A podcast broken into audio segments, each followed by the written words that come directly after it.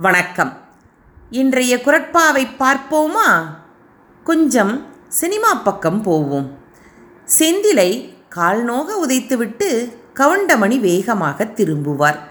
அருகிலிருந்த நாய் மீது கால்பட்டுவிடும் கவுண்டமணி உடலில் ஒரு கிலோ கறி காணவில்லை. ராஜராஜ சோழன் சத்தியராஜ் எத்தனை குற்றங்கள் செய்தான்? முடிவு தானாக வந்தது. மக்கள் கல்லால் அடித்து கொன்றனர்.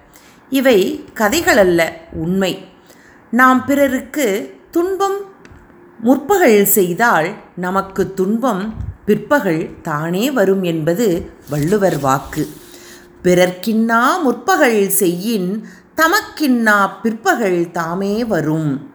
பிறர்க்கின்னா முற்பகல் செய்யின் தமக்கின்னா பிற்பகல் தாமே வரும்.